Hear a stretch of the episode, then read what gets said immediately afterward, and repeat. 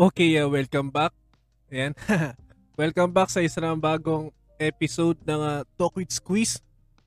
Walang iba, ako pa rin ang inyong host. Walang pagbabago. same old, same old pa din. Okay, Precious Squeeze Lemmy. At uh, kumusta po kayo lahat? Ayan. Uh, sana eh, nasa mabuti po kayong kalagayan. At uh, kumusta mo? Bago tayo mag-umpisa eh. Kumustahin ko muna kayo kasi syempre uh, ang Manila kasi nag nag undergo na naman ng ECQ tapos nag-shift sa MECQ tapos ito na mo uh, MECQ na naman ng Manila at uh, siguro po NCR ayan. Eh kumusta? Sana eh nasa maayos po kayong kalagayan. At uh, medyo kahit pa paano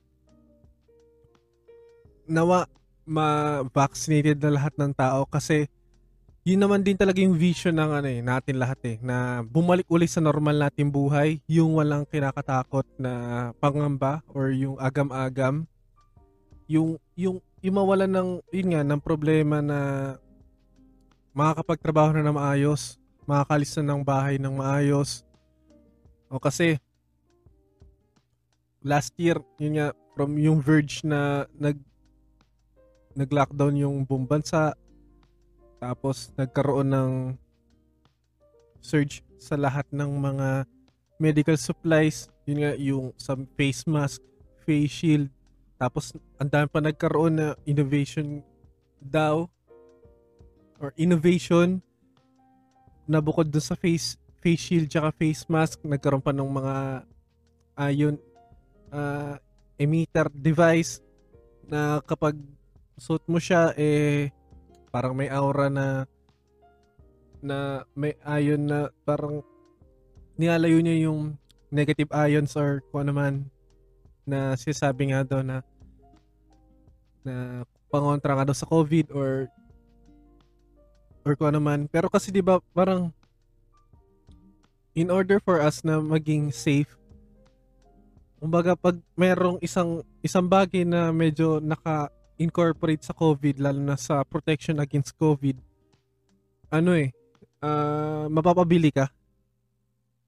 Dahil yung mindset natin as long as alam natin na makakatulong sa atin para maging okay yun nga, para maging normal talagang i-purchase natin kailangan meron din tayo syempre hindi natin masisi kung naglabasan yung mga ganito, ganyan. Kasi lahat tayo gusto nang umayos ang buhay. Ayan. At uh, di ba parang from noon na nakakalabas tayo, nakakapunta ng mall, ng parks, yun, kumbaga, the least we can do na para matapos na itong with all of these Greek letters na from uh, delta, tas may lambda, tas hindi natin alam kung ano pa yung mga susunod. Di ba? Parang all of these Greek letters na naka-incorporate sa sa level ng COVID, eh, and the least we can do is, yun nga, follow pa rin, no, safety protocols. At, uh, yun nga, kung mayroon pagkakataon na magpa-vaccine, magpa-vaccine na. Ayan. Kasi, no, last year, by study pa siya, by thorough and deep research pa siya. Tapos nung nagkaroon na uh, medyo meron pang konting uh, may konting duda pa bago sumalang magpa- sa vaccine kasi ang daming ganito ganyan na mga reactions, ang daming mga ganito na mangyayari. Pero at the end of the day, 'Di ba? Ang vaccine kasi is yun nga tulad nga ng sabi ko nga rin dahil sa mga past episodes, ang vaccine naman talaga is uh, can be a tool para hindi tayo dapuan ng much dangerous na effect ng virus. It doesn't mean na hindi ka natatamaan ng virus, but uh, nilalayo ka lang niya or hindi ka niya uh, nire-reject niya lang yung harmful na effect ng COVID. As in, up to this day, wala pa din talagang uh, gamot yung tipong pag, pag-ubo, cup syrup yung tipong pantanggal na agad ng ano ng sakit. Wala pa eh. 'Di ba? At uh, the least we can do is to get vaccinated, yun nga.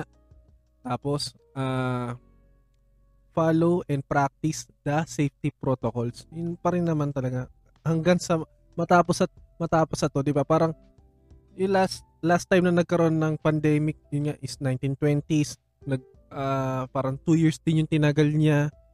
'Di ba? Parang siguro that time hindi hindi pa ganun ka ka well-informed ang tao lalo na sa lalo na sa ganong time siguro.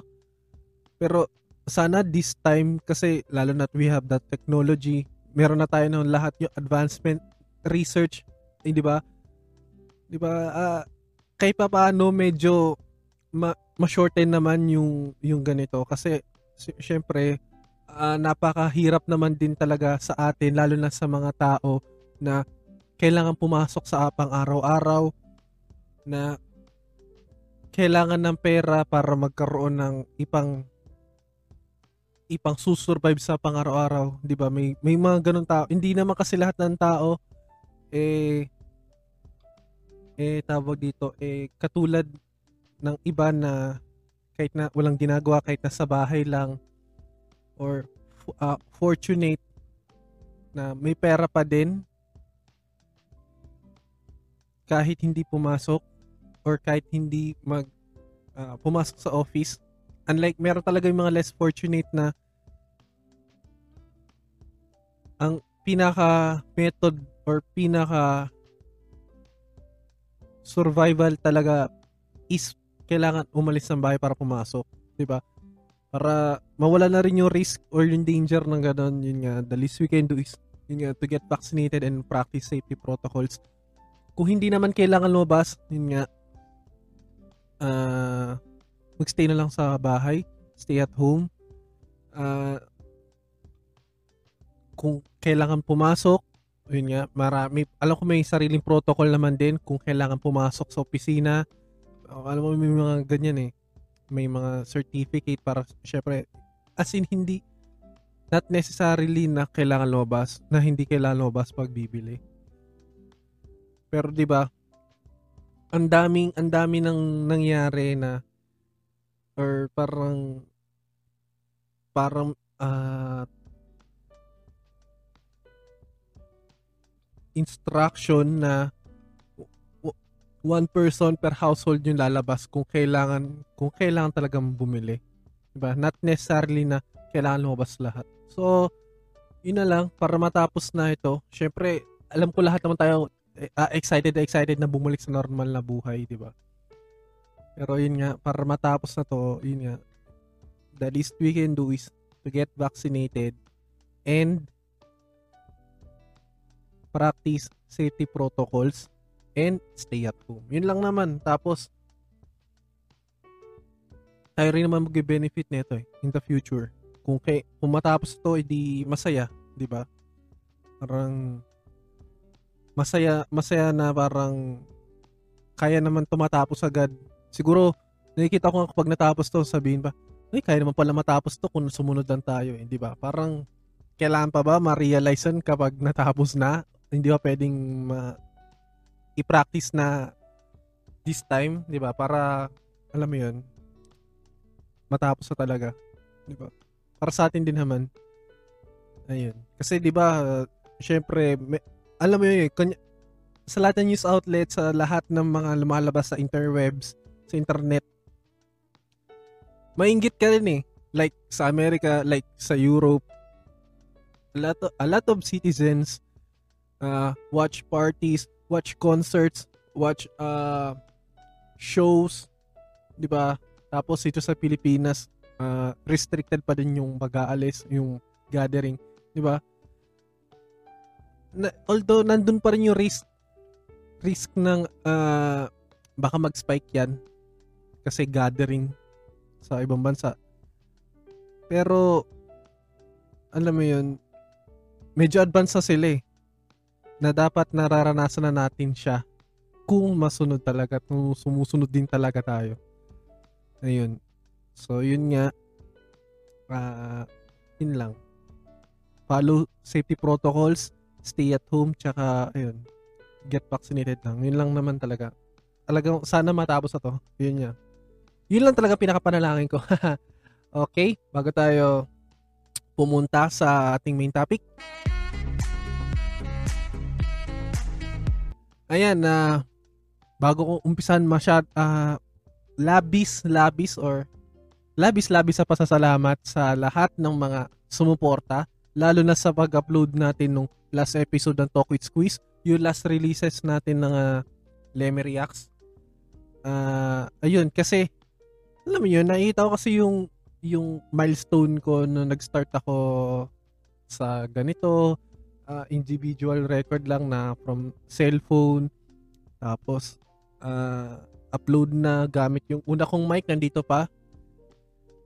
Tapos hanggang sa narating ko to one year later na meron na alam mo yun yung from yung changes from who I am nung nag-start ako na nag-start ako dahil influence lang ako ng ganito mga podcast programs hanggang sa ito, nagre-regular na show na tapos may mga opportunities din na dumadating when it comes to recording and uh, hosting.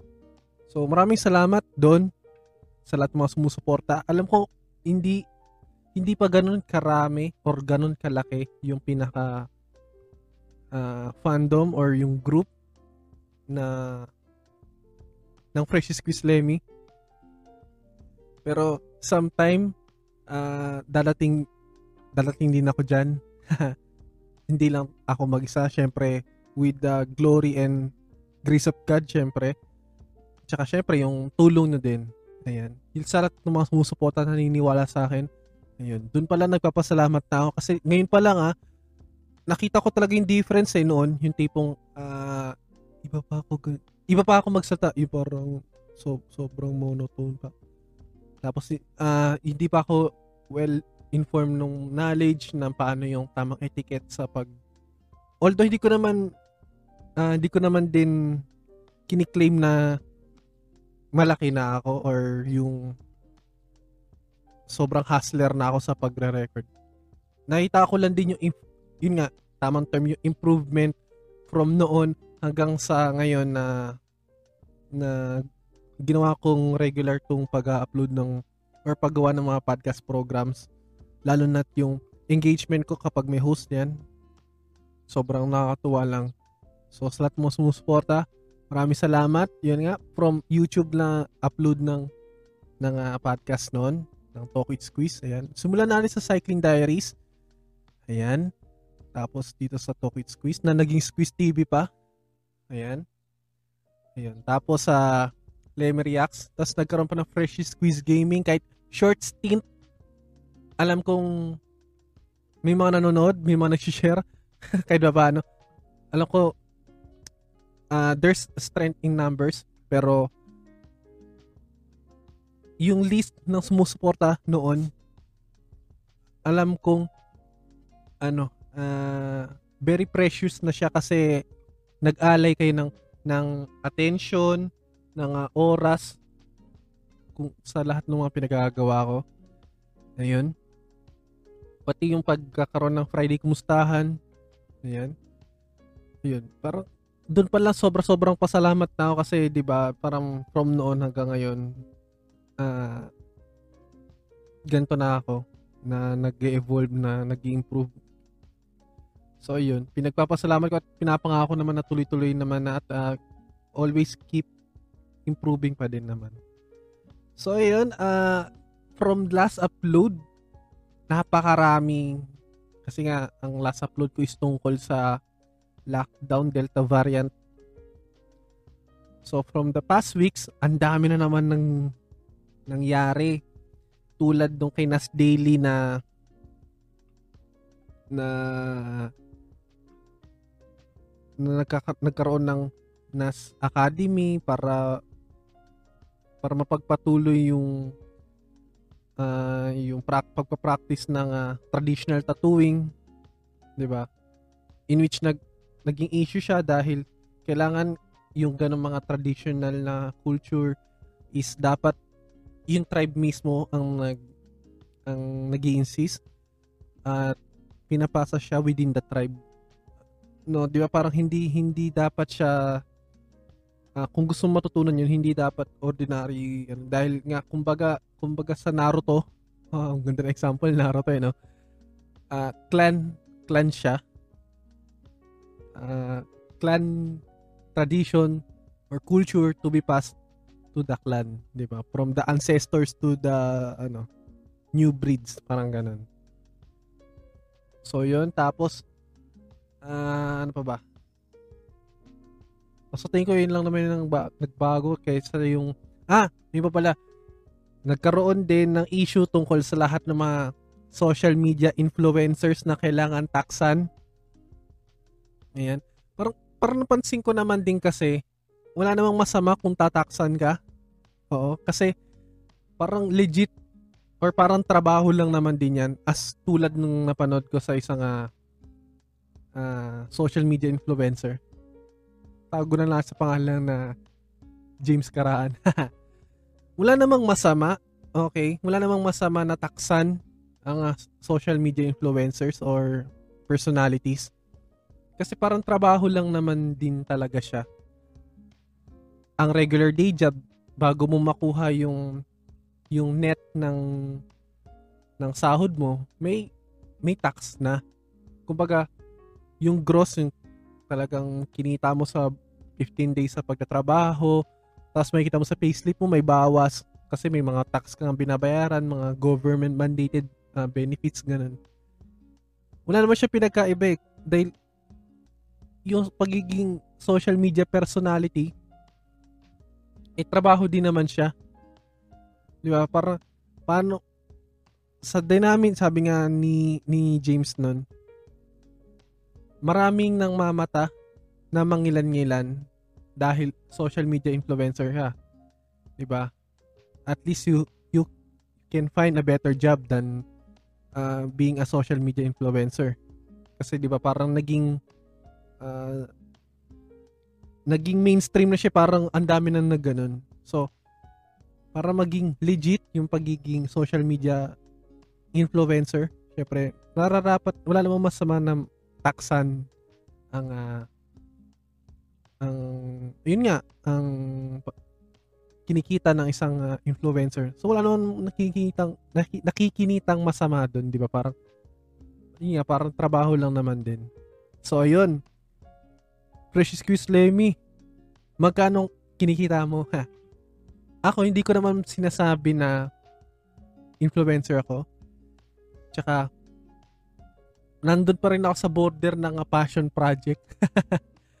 Ayun. Tsaka bago tayo mag, uh, mag magkaroon ng violent reaction, 'di ba? Sinabi naman doon do sa doon sa rule ng pagtatax 250,000 peso annual na kinikita doon and below wala namang sisingilin na na tax So, 250k and above, dun lang meron. So, kung tingin mo, eh, wala ka pa dun sa border na ganun, kung kikwentahin mo yung kinita mo annually o isang taon, eh, wala ka namang karapatan na magreklamo or makisawsaw or ano pa dun sa issue na ganyan. 'Di ba? Ayun lang kasi parang ang nangyayari kasi nagkakaroon kasi ng reaction na hindi muna siguro hindi muna natin most of us hindi muna inintindi or nag nag deep research or kumbaga pinag, hindi mo na pinag-isipan yung ano yung balita 'di ba? Siguro doon nga papasok yung sens- sensationalism ng mga pagbabalita ng media 'di ba? Parang another factor na naman siguro yon siguro gawa natin ng pag-uusap yung ganun. Kailangan natin kumausap ng uh, ng mas nakakaalam. Kumbaga, 'di ba?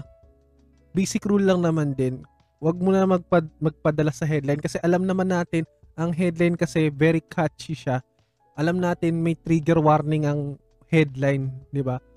Bago mag-react, uh, read read the whole context, 'di ba? Yung kum, kumbaga sa radyo ay sa dyaryo, basahin mo na yung buong article bago mag-react kasi talagang napaka-catchy ng headline. Kung kung video format man siya, 'di ba? Alam natin ang bawat crop ang cropping ng video nagkakaroon ng iba't ibang meaning 'yan. Depende sa paano mo siya palalabasin. 'Di ba? Kumbaga alam natin may trigger effect, 'di ba? Pero siguro try natin i-exercise yung kailangan mo natin tingnan yung full picture bago mag-react. 'Di ba? Kasi ang dami-dami nating mat- alam mo yun, kumbaga kailangan pa ba nating ano i incorporate ang mga sarili natin sa negativity, di ba? Kumbaga, lahat ba na mabasa natin negative na agad sa atin? Or nag nagkokos ba ng hate? Siyempre, ano, ayaw naman natin ng ganun. Kung talagang tingin natin, eh, dun sa nilabas na headline or kung ano man, nakaka-trigger na siya, Diba? Try, try to read the whole picture. So, ayun. Regarding dun sa sahod, nandun pa ako sa passion project, passion project status. Tapos, ano, ah, uh, ayun. Kumbaga, yun lang. Hindi. Ang gusto ko lang sabihin, dun sa ano ng pagtatax, wala siyang, wala naman ako nakikita ding masama dun kasi ano siya eh, trabaho siya eh. Diba? Ang, ang tamang trabaho, may tax talaga. Kasi, ano eh, uh, ang tax, di, alam naman natin, ang tax sa pupunta sa projects ng gobyerno o sa lahat ng, basta lahat ng projects na pwedeng magawa sa ikaunlad ng bansa, sa tax galing yan. Ba? So, yun. Yun lang naman. Okay.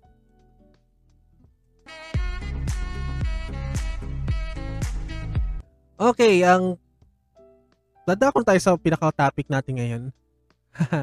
hindi ako, di pa rin ako marunong mga gano eh. Mga, okay, sige, whatever. Uh, this past weeks, ayun, uh, nagkaroon ulit ng pagbubuhay ng aking uh, childhood uh, tawag dito hilig ano ba hilig sa English uh, interest, yung childhood interest ko. Dahil two weeks ago, as a wrestling fan, ano eh, as a wrestling supporter na nag-re-interest ba tawag doon. Ayan. Uh, nagkaroon kasi ng event yung uh, New Japan Pro Wrestling sa US kasi ano eh uh, dahil nga medyo mahigpit ang Japan, most of the time lahat ng uh, shows ng New Japan Pro Wrestling ay nagpupunta sa US dahil uh, much lighter ang siguro ang ang pagko-practice ng safety protocols ng uh, ng Amerika com- compared sa Japan. So, yun nga from from the likes of uh, Hiroshi Tanahashi defeating uh, Lance Archer para sa United States Heavyweight Championship, 'di ba? Ako kasi doon pa lang naman sa transition nung kay Max Lee nung natalo niya si Max Lee sa AW. Diba? Tapos one defense lang ata kay Hikuleo. Parang siguro may may may may, may, ihaba pa yung ano na yon yung yung storyline na kay paano tumagal man lang yung title kay kay Archer.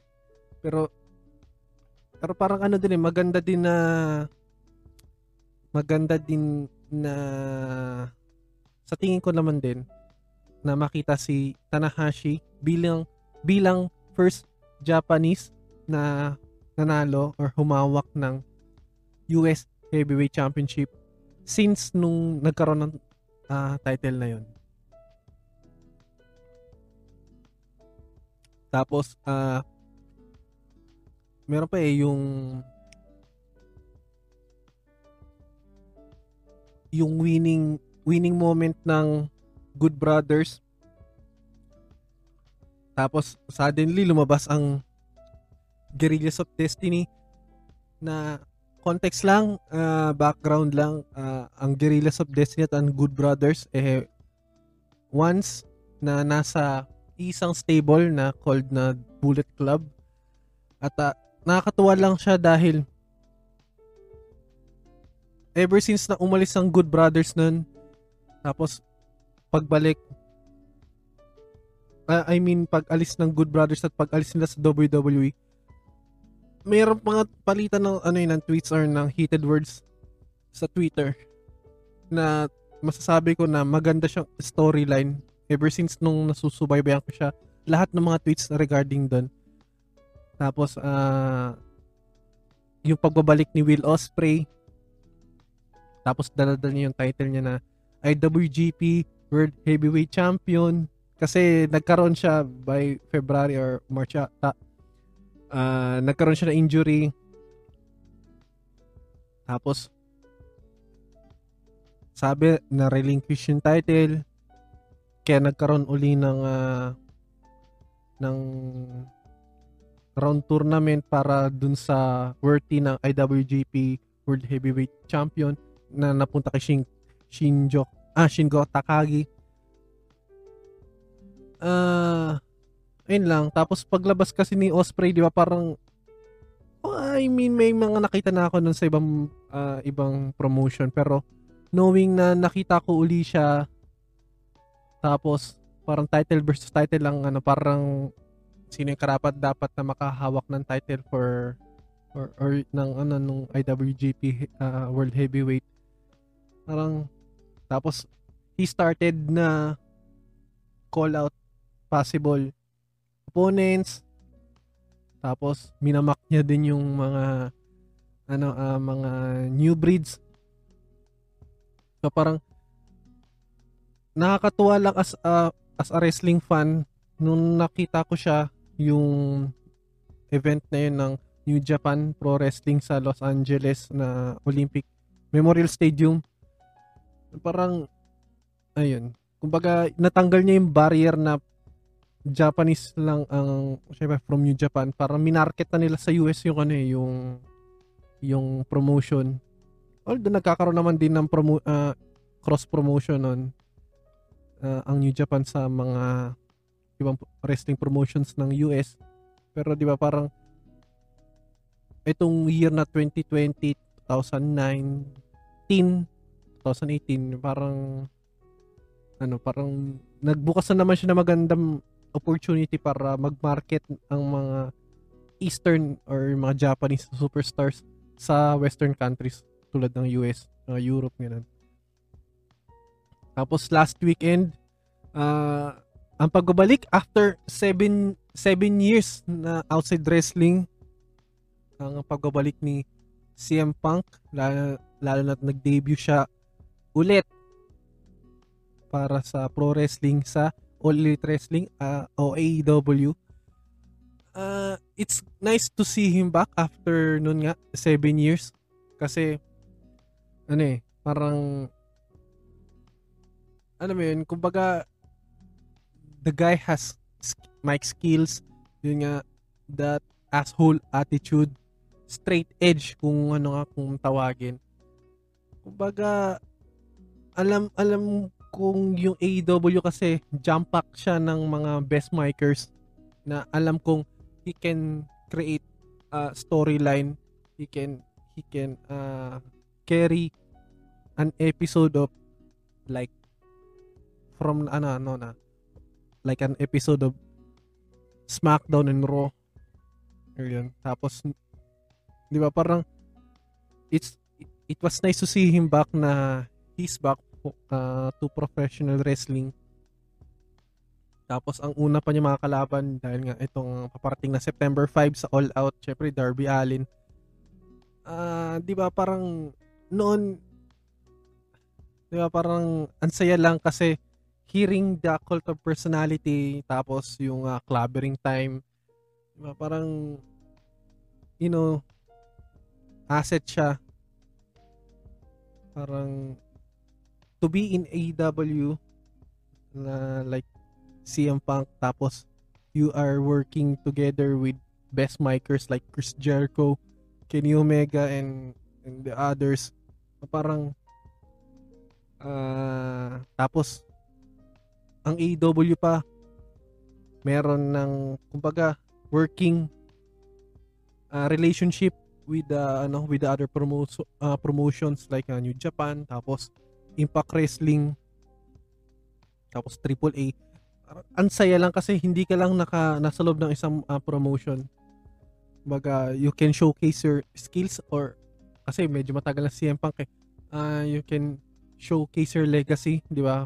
Not just in uh, one promotion. Pero sabi nga niya nung last Saturday na AW lang siya. So, most of that time or yun nga, from his statement nga na ganun, edi sa isang promotion lang siya.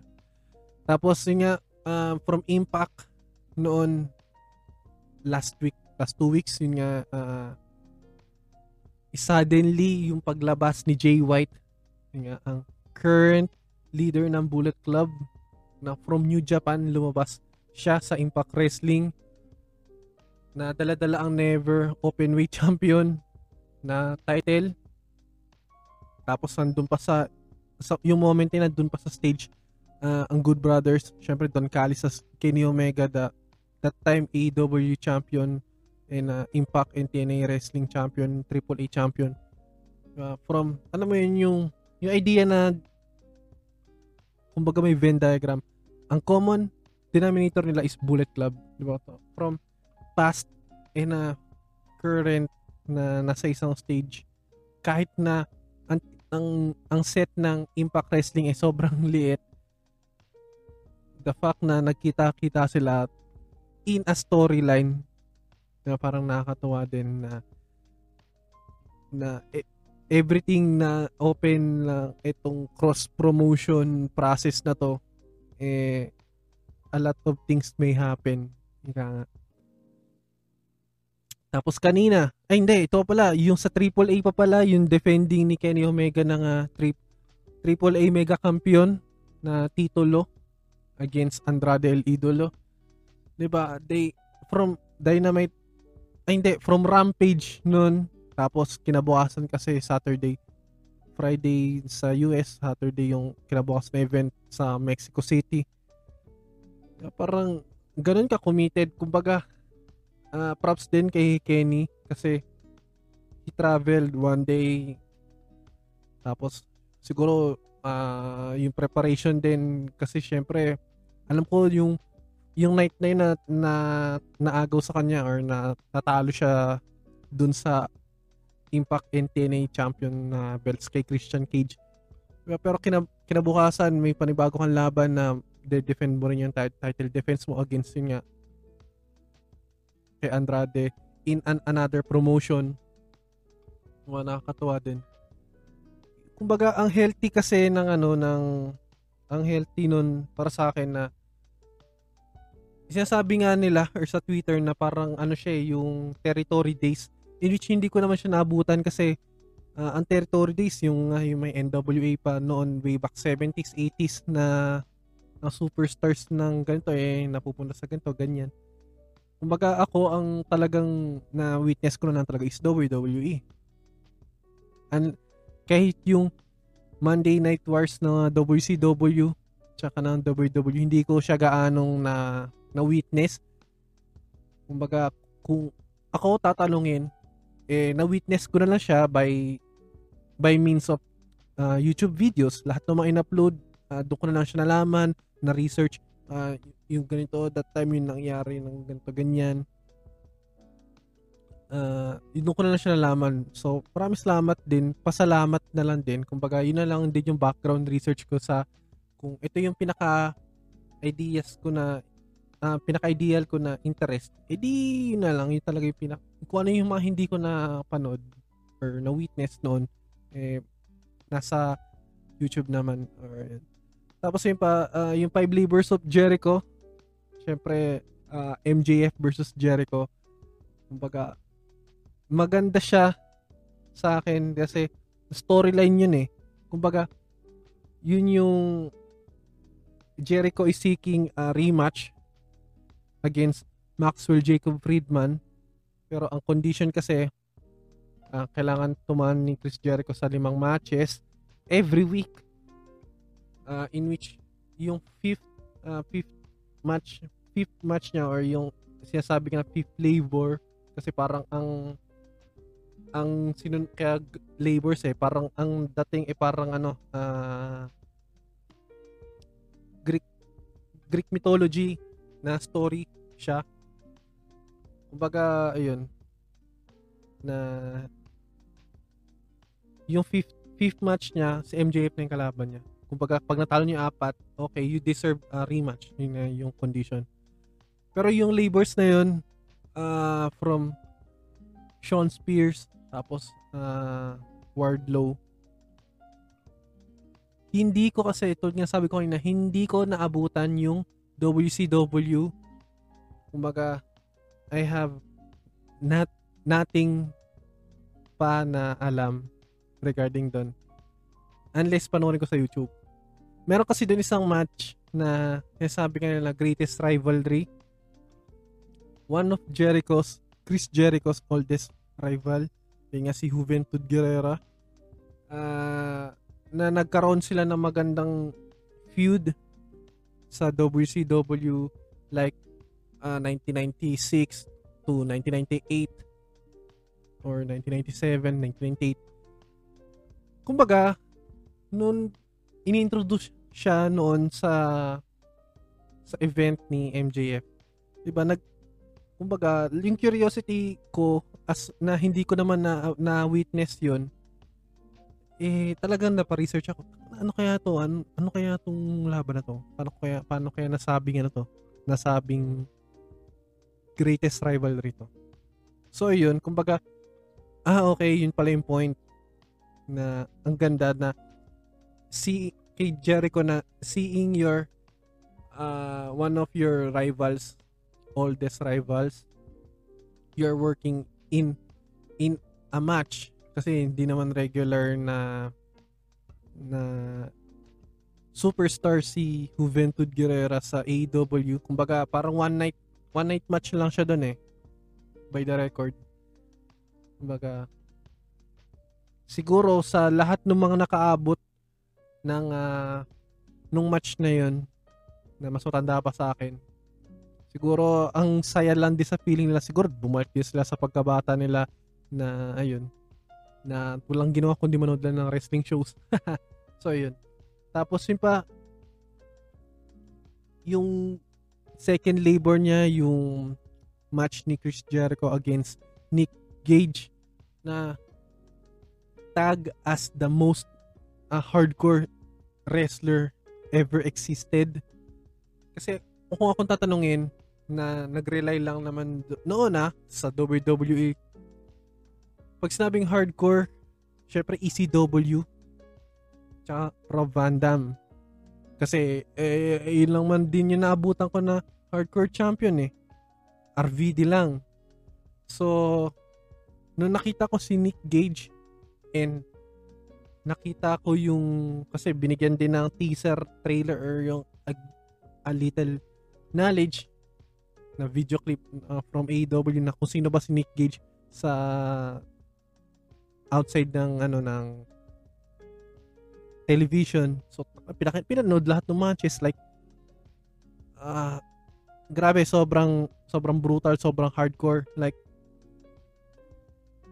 ano yun, kumbaga sa cheap uh, mga t- tables, ladders, and chairs, hindi eh. May may fluorescent lamps, may shattered glass, uh, may pizza cutter. Sobrang 'di ba? Parang sobrang hardcore na siya.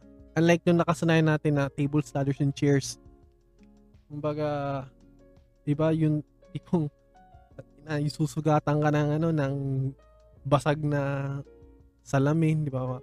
Parang ah, grabe, sobrang ano Syempre, nandiyan yung mga thumbtacks na nag-exist din naman sa kahit sa promotion na may hardcore.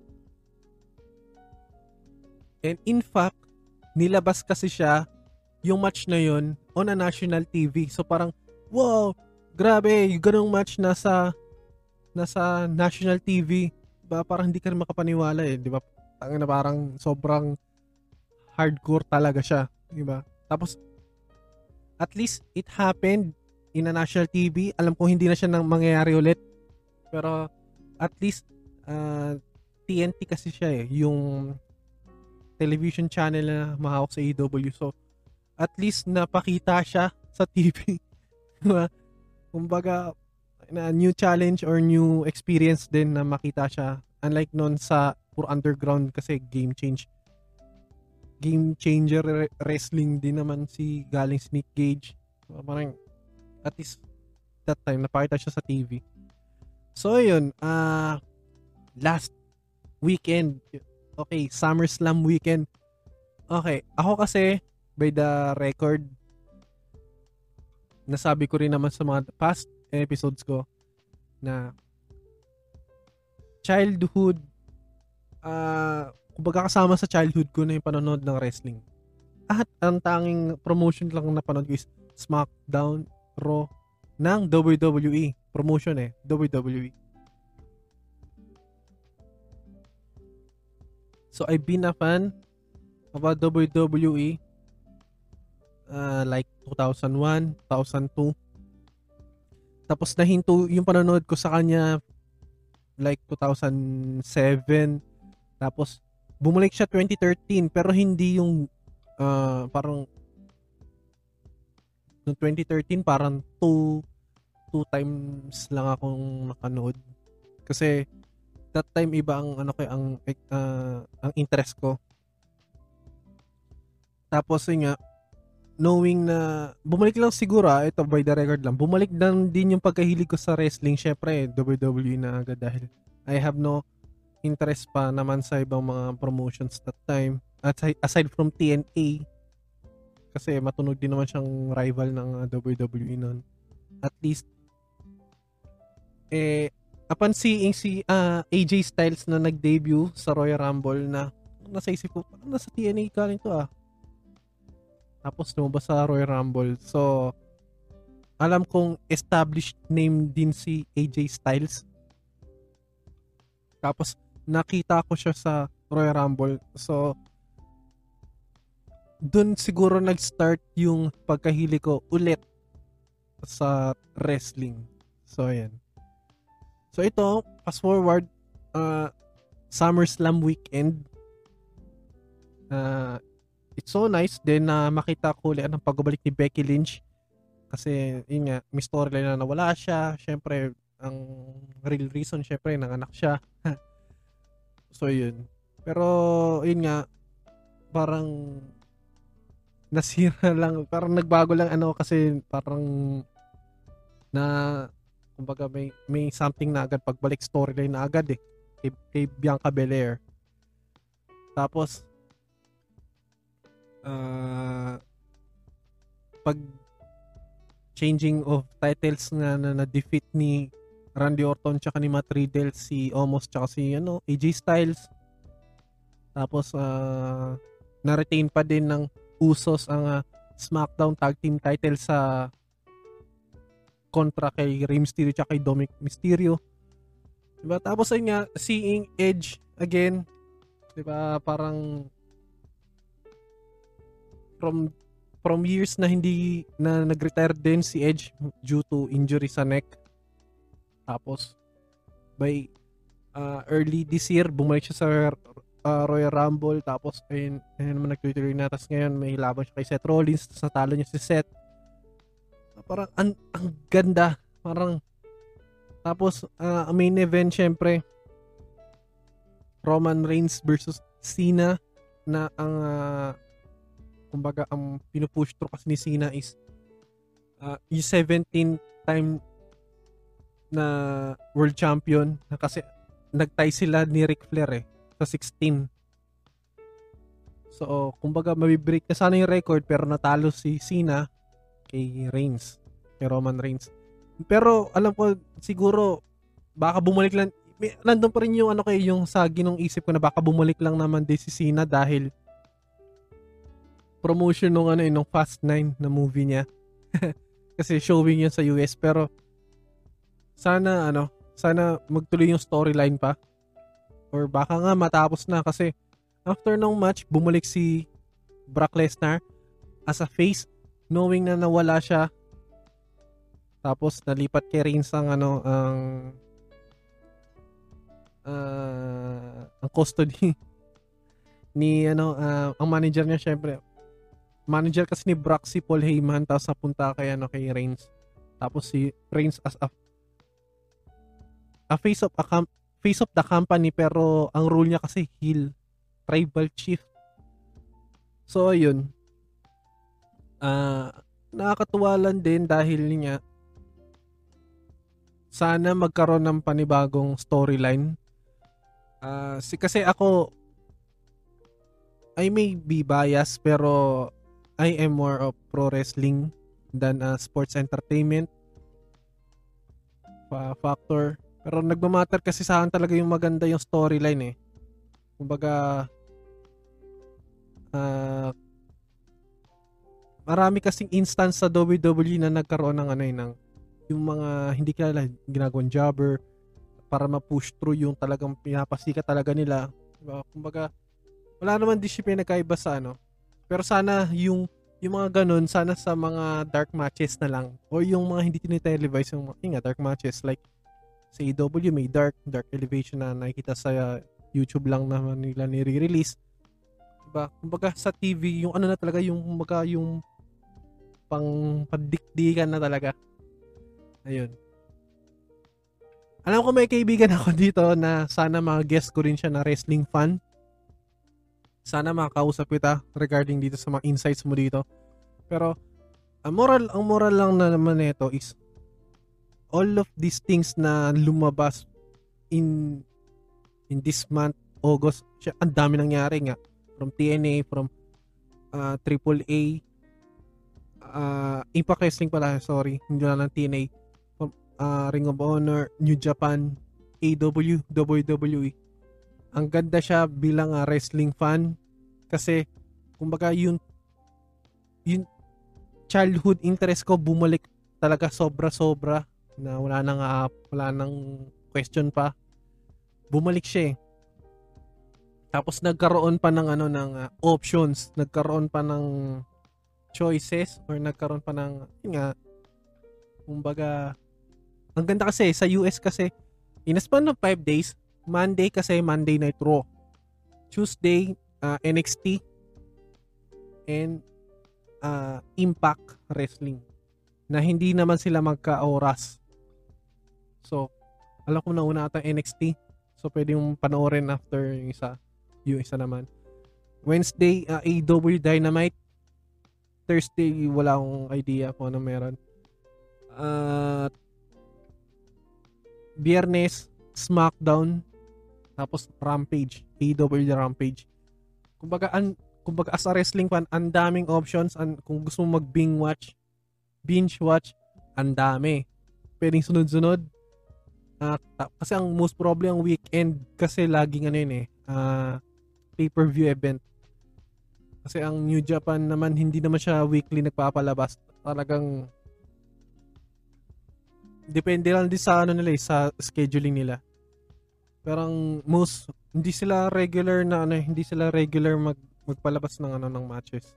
Unlike talaga na dito sa mga iba eh may sarili sarili may talagang uh, fixed na schedule. So ayun, uh, masaya siya. Sana magtuloy-tuloy pa to. At alam ko sa Pilipinas meron din na wrestling promotions. Ang um, PWR at ang uh, MWF na sana dahil nga nabuhay itong ano ko eh interest sa pro wrestling sana pag natapos na tong pandemic at bumalik na uli sa normal eh makapag uh, somehow makapanood na rin ng mga gantong live events. Ayun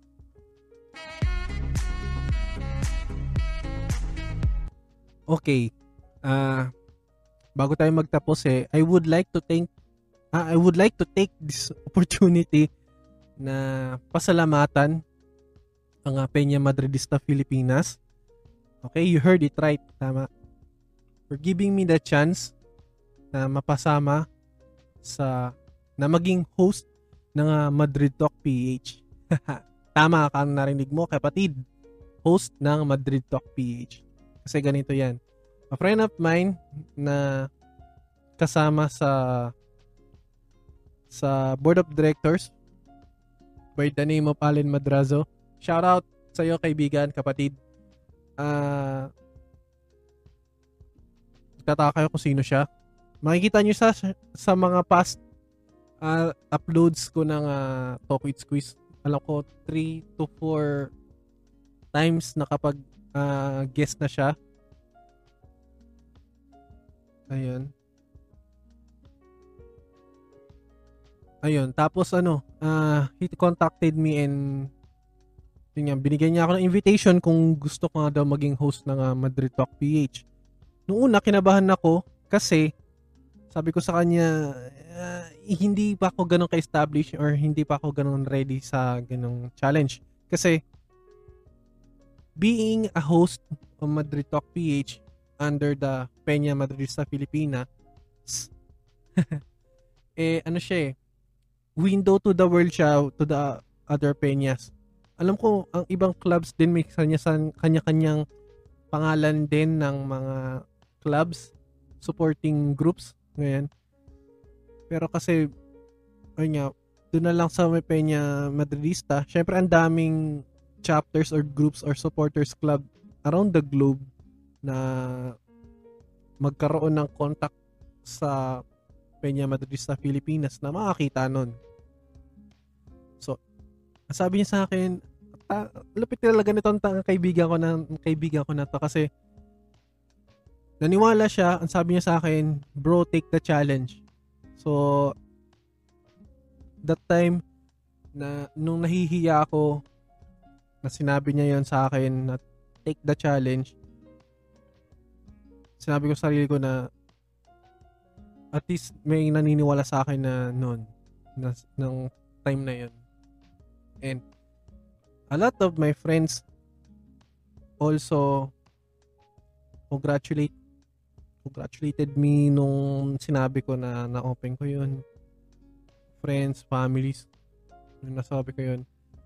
Talagang, ang ganda kasi ng effect niya kasi parang aminado naman ako na I'm not a regular English speaker. So, kasi na, na nauutal pa rin naman ako hanggang sa hindi naman ito yung regular na ano ko na language na ginagamit ko. Kasi nandun kasi yung worry ko na baka ma, ma masira ako yung recording dahil nga through the foreigners, hindi naman sila masyado nakakaintindi ng Tagalog or ng Filipino. Tapos, di ba? So, yun. Uh, yun lang, nagtuloy-tuloy lang at the end of the day, na member na ako na Madrid Talk page. Nakakatuwa lang. Salamat sa pagtitiwala. At uh, syempre, binabati ko from the board of directors, former president, ayan, vice president, sa lahat. Uh, maraming salamat po. Ayan. Kaya pangako ko na tuloy-tuloy tayo at uh, By the record, nakakatatlong episodes na po kami at isang uh, welcome party. Isa welcome party, ano lang naman ako doon eh. Co-host lang naman nata ako or basta part ng kumbaga production. Pero yung sa Madrid Talk PH, siya, parang nasanay na ako nag-host na kasi kumbaga kaya siya naging regular dahil siguro na yung feedback ko kasi na ang dami ko kasing natutunan sa Madrid Talk na for me as a Madridista uh, it also gave me knowledge na as uh, uh, about the club through the through that program. So siguro na nakuha din nila yung yung feedback na ganun. Tapos yung sumabay na tong pag-invite sa akin parang it was such an honor and a great privilege and experience for me na mapasama ako na sobrang nakakatuwa lang. So, ayan, uh, binabati ko din ang Madrid uh, Madrid Talk production team. Unang-una kay Allen Madrazo. Bro, maraming salamat. Siyempre, kay Lawrence Barowa, tsaka kay Gian Almiranez. Maraming salamat sa inyo at uh, ito kasi ma'am, ito i-flex ko lang din ang mga ang prod team. Pinagpapasalamat ko din na kinukuha nila kasi, kasi minsan silly ang uh, idea ko. Pero alam kong yung pag-brainstorm namin, alam kong may, may, may nangyayaring maganda na alam kong it's a, lear, it's a learning experience for me na being with them na nag-accum- nag-accumulate kami ng isang bagong idea para sa kagandahan ng ng uh, Penya or ng programs ng Penya. So yun, maraming salamat sa inyo boys. okay, at uh, ito, naglag ako dun. Okay, ah uh, So sa lahat ng mga wala pang idea na meron na palang uh, meron na palang Peña Madridista sa Pilipinas. Yes, you heard it right. Meron na.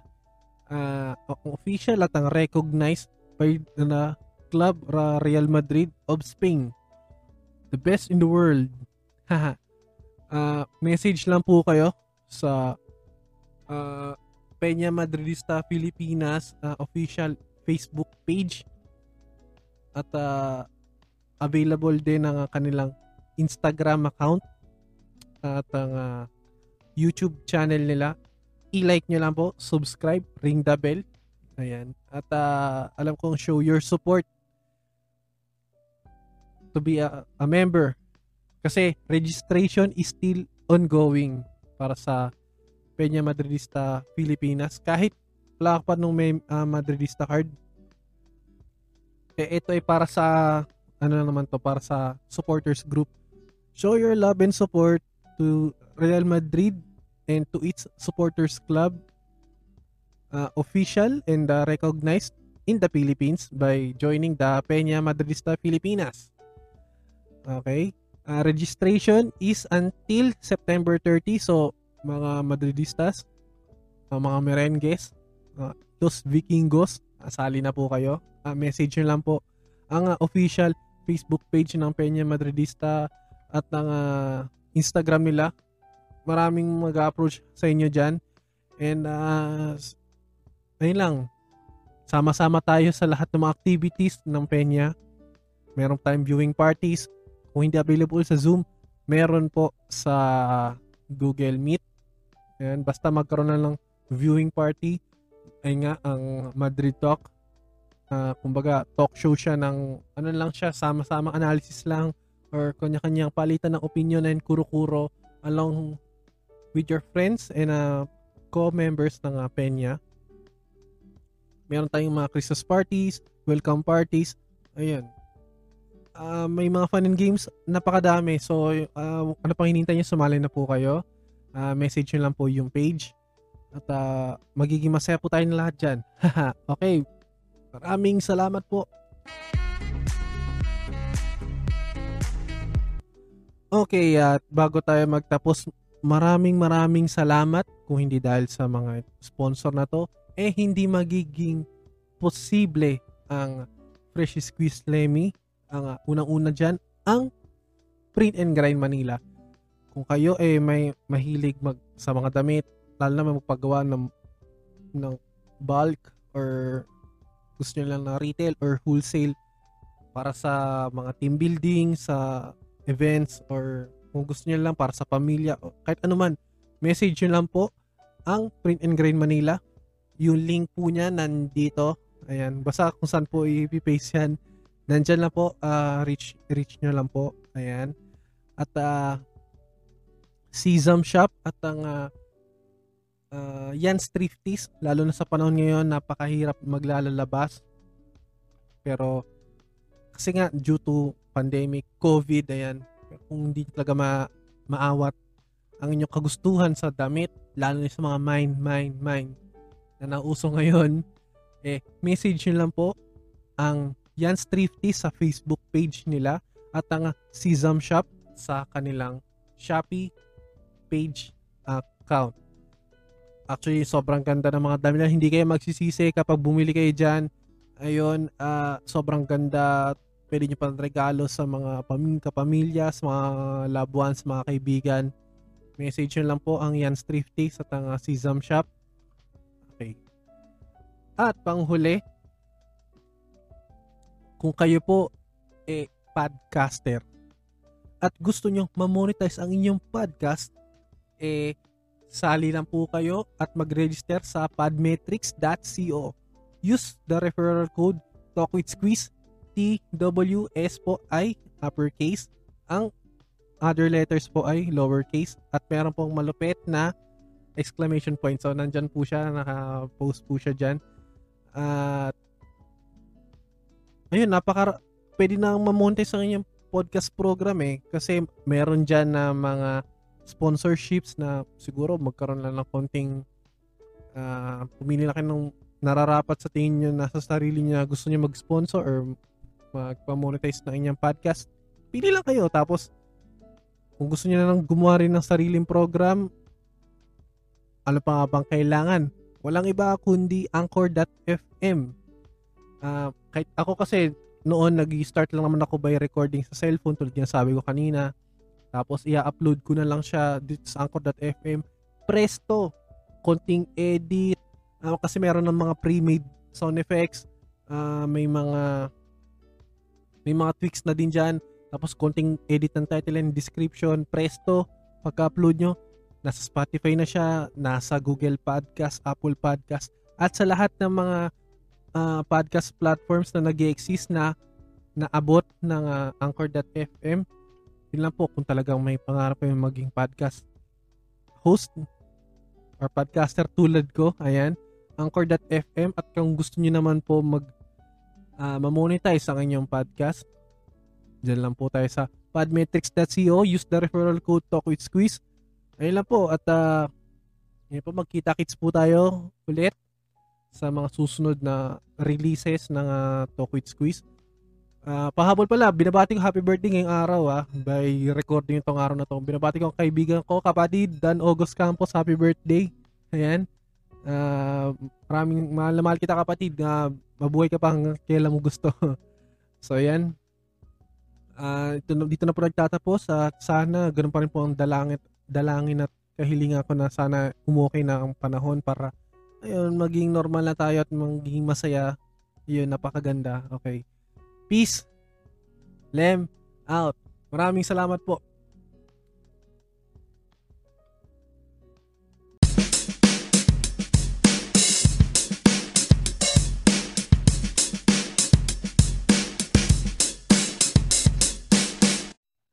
Ang Talk with Squeeze ay hatid sa inyo ng Spotify at ng Anchor.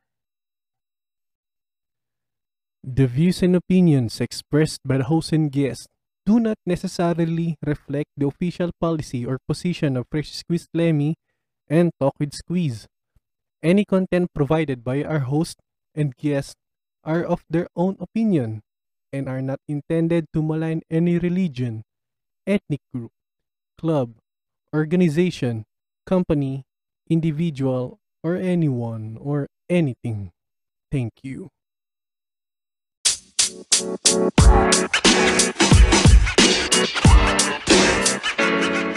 man. You know, man.